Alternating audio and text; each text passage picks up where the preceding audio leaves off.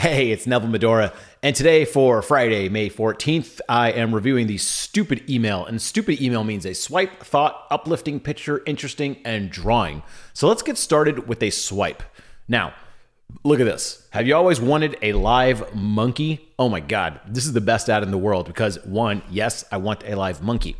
Now, I don't know if this would fly anymore, but this is overall like a really great ad. I mean, it starts out really strong with Have you wanted a live monkey? Which 100% of the human population would say yes. And then, two, there's a picture of this awesome monkey wearing like an old school swim outfit or something like that, which is pretty grabbing. So already off to a great start. So if we're talking about AIDA, it's got attention out the out the yin yang. So attention, interest, desire, action. So then it goes through some features and benefits of a of owning a live monkey, which is pretty awesome. And then it actually offers a money back guarantee or a monkey back guarantee. Thanks to whoever on Twitter uh, gave me that suggestion. Um, and it has a really call, strong call to action in the form of this form that you fill out over here. So uh, you get a money back guarantee, fill out the form, and uh, supposedly they send you information how to buy a live monkey. So, once again, I'm not sure if this would fly again today, but uh, this is overall a pretty great ad. Let's go to a thought. So, email and social media posts uh, have similar lifespans based off what I have seen, at least. Um, so, after sending, you can often expect this spike of action. So, as soon as you post on Twitter or Facebook or something, you start seeing likes and actions and stuff pour in right away. And similar with email, you start seeing open rates go up, you start seeing clicks, etc., happen right away.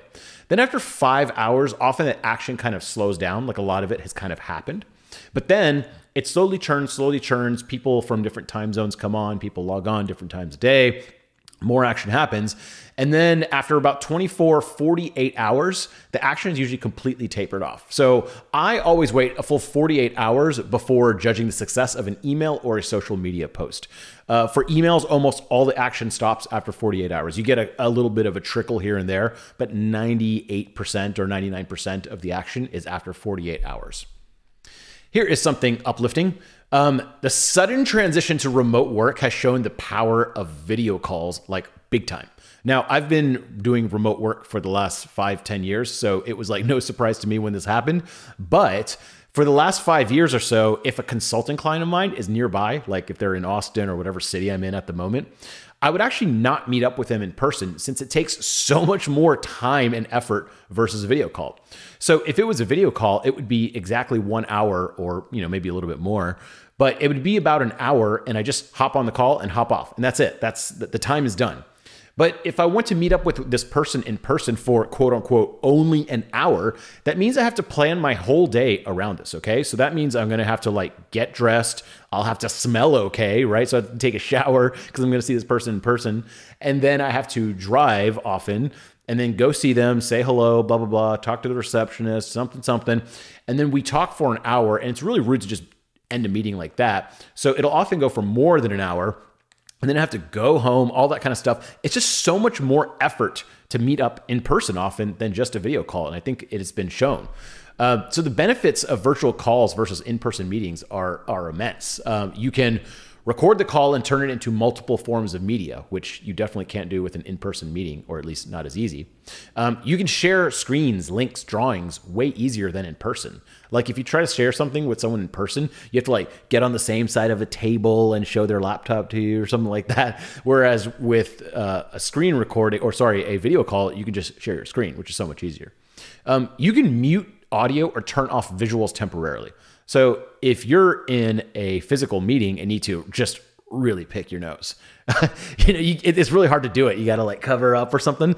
Whereas with a uh, with a video call, you just uh, you know turn off your video for a second and uh, hope you don't turn it back on while you're picking your nose. And then you could also uh, simultaneously talk in text chat. So that's pretty powerful. We can send links to each other real quick.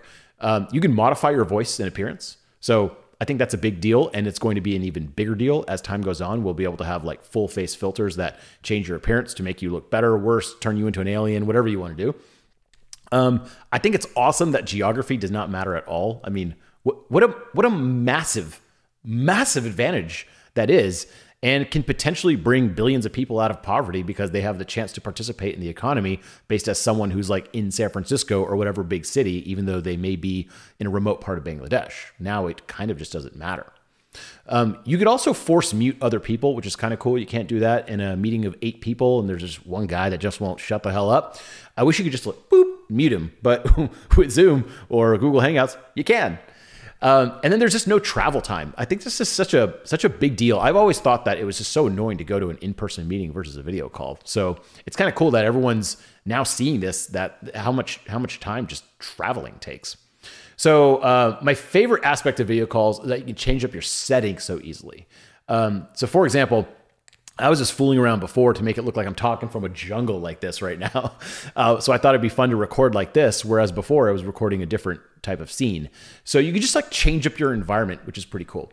Now, the only thing better than uh, video calls is in real life. And the reason that in real life IRL is better is because of a couple things. First of all, there's zero millisecond latency visuals. So if you and I were sitting next to each other and talking, we have uh, essentially, according to humans, zero milliseconds, no latency delay. I can see you, I can hear you, and there's no delay at all. Um, on a, a call, there's often about 50 to 200 millisecond delay like on a Zoom call or something like that, just because with people's internet speeds and stuff. Um, now, that's not a lot and often unrecognizable to most people, but when you're in person, it's just way better because there's zero latency. But every single time I get on Zoom, every time I, time I get on Google Hangouts, I notice small, small improvements to the point where it's kind of like, there's not really much latency anymore in a lot of my calls whereas like just a year ago like it was kind of a problem and so it's just getting better and better and at some point like there'll be like three millisecond latency or something like that for a lot of people in their calls. If you're using fiber and they're using fiber, you have very, very, very low latency to where it's just like just almost imperceptible versus a real conversation. That's pretty neat. Um, one thing that's kind of interesting about a real life call is that both people are in the same environmental conditions, right? You're both experiencing the same temperature, smells, room loudness, uh, so you have like a shared experience, whereas video calls, you're kind of in your own home. It's it's just it's different. I don't know if it's better or worse. It's just that it's different. So if you if two people go to if you and I go to a restaurant and we're talking in a booth, we're both kind of experiencing the same thing, which is a little bit more bonding than just like talking separately on a video call. And then the other thing that's kind of interesting, um, I don't know if you want this or not, but in real life, there are potential physical consequences. Okay. So whereas online, there's no consequences. So people are way metered to each other online. Like the things people say to each other online, uh, you would never hear someone say that in person if the person was face to face, because you might get hit. You know, like there's consequences to your actions. And so it's kind of, it kind of reminds me of like when I go vote. Like you see people talk on Twitter or Facebook or whatever about like politics, and it's just so snarky and mean and stuff like that. But then whenever you go to the actual polls, like an in-person voting location, whether for a local uh, election or whatever, people are very civil, and that's because there's consequences to their actions. If someone starts mouthing off, eh, you might get popped in the face, right? So th- there are some differences and better things about in real life right now than video calls. But so far, I mean, I think it's just amazing and very uplifting that remote work has worked so well, specifically video calls. Um, here is an interesting picture. So uh, this picture section is a is about picking the right picture. So um, if you ever want to pick the optimal profile picture and you're wondering which one it is, well, you think that you look good in certain pictures, but other people don't think the same thing. I know that happened to me. And it was when I first ran a picture through Photofeeler. So it's like I'm not affiliated with the site. I just love promoting them because it's awesome. It's called photofeeler.com.